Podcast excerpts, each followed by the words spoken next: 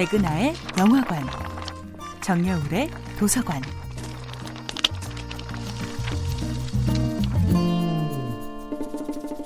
안녕하세요. 여러분들과 쉽고 재미있는 영화 이야기를 나누고 있는 배우연구소 소장 백은하입니다.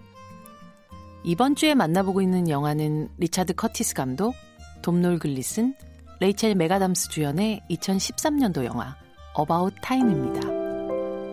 만약에 영화 어바웃 타임의 팀의 가족에게 주어진 것 같은 시간 여행의 능력이 생긴다면 과연 어떻게 사용하게 될까요?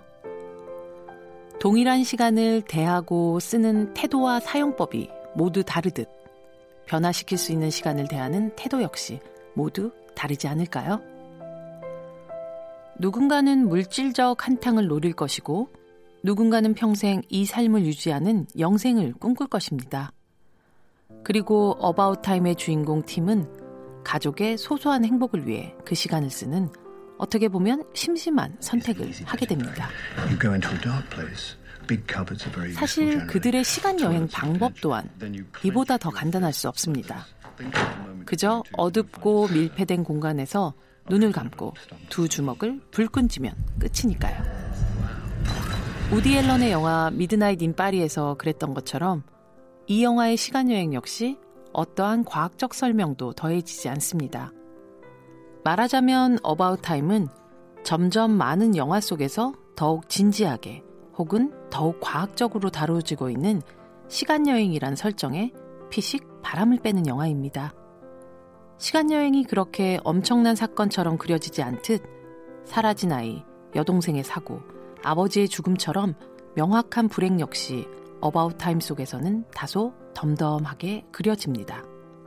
불행에 대한 원망이나 처절함이 깃들지 않은 이 영화의 태도에 대해 어떤 관객은 너무나 fancy한 방식이라 비난할 수도 있을 겁니다.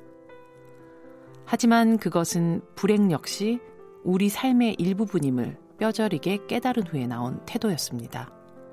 이 영화를 연출하고 쓴 리차드 커티스는 2005년 처음으로 어바웃 타임에 대한 구상을 마쳤습니다. 그리고 마침내 영화가 완성되기 10년 가까운 시간 동안 가장 가까운 가족 중 3명을 저 세상으로 떠나보내야 했죠. 어쩌면 영화 어바웃 타임은 행복의 시간들로 가득 찬 선물 상자가 아니라 반복되는 시간을 통해 삶의 불행조차 순환의 일부임을 받아들이는 태도를 알려주고 또 다독이는 영화일지도 모르겠습니다. 백은하의 영화관이었습니다.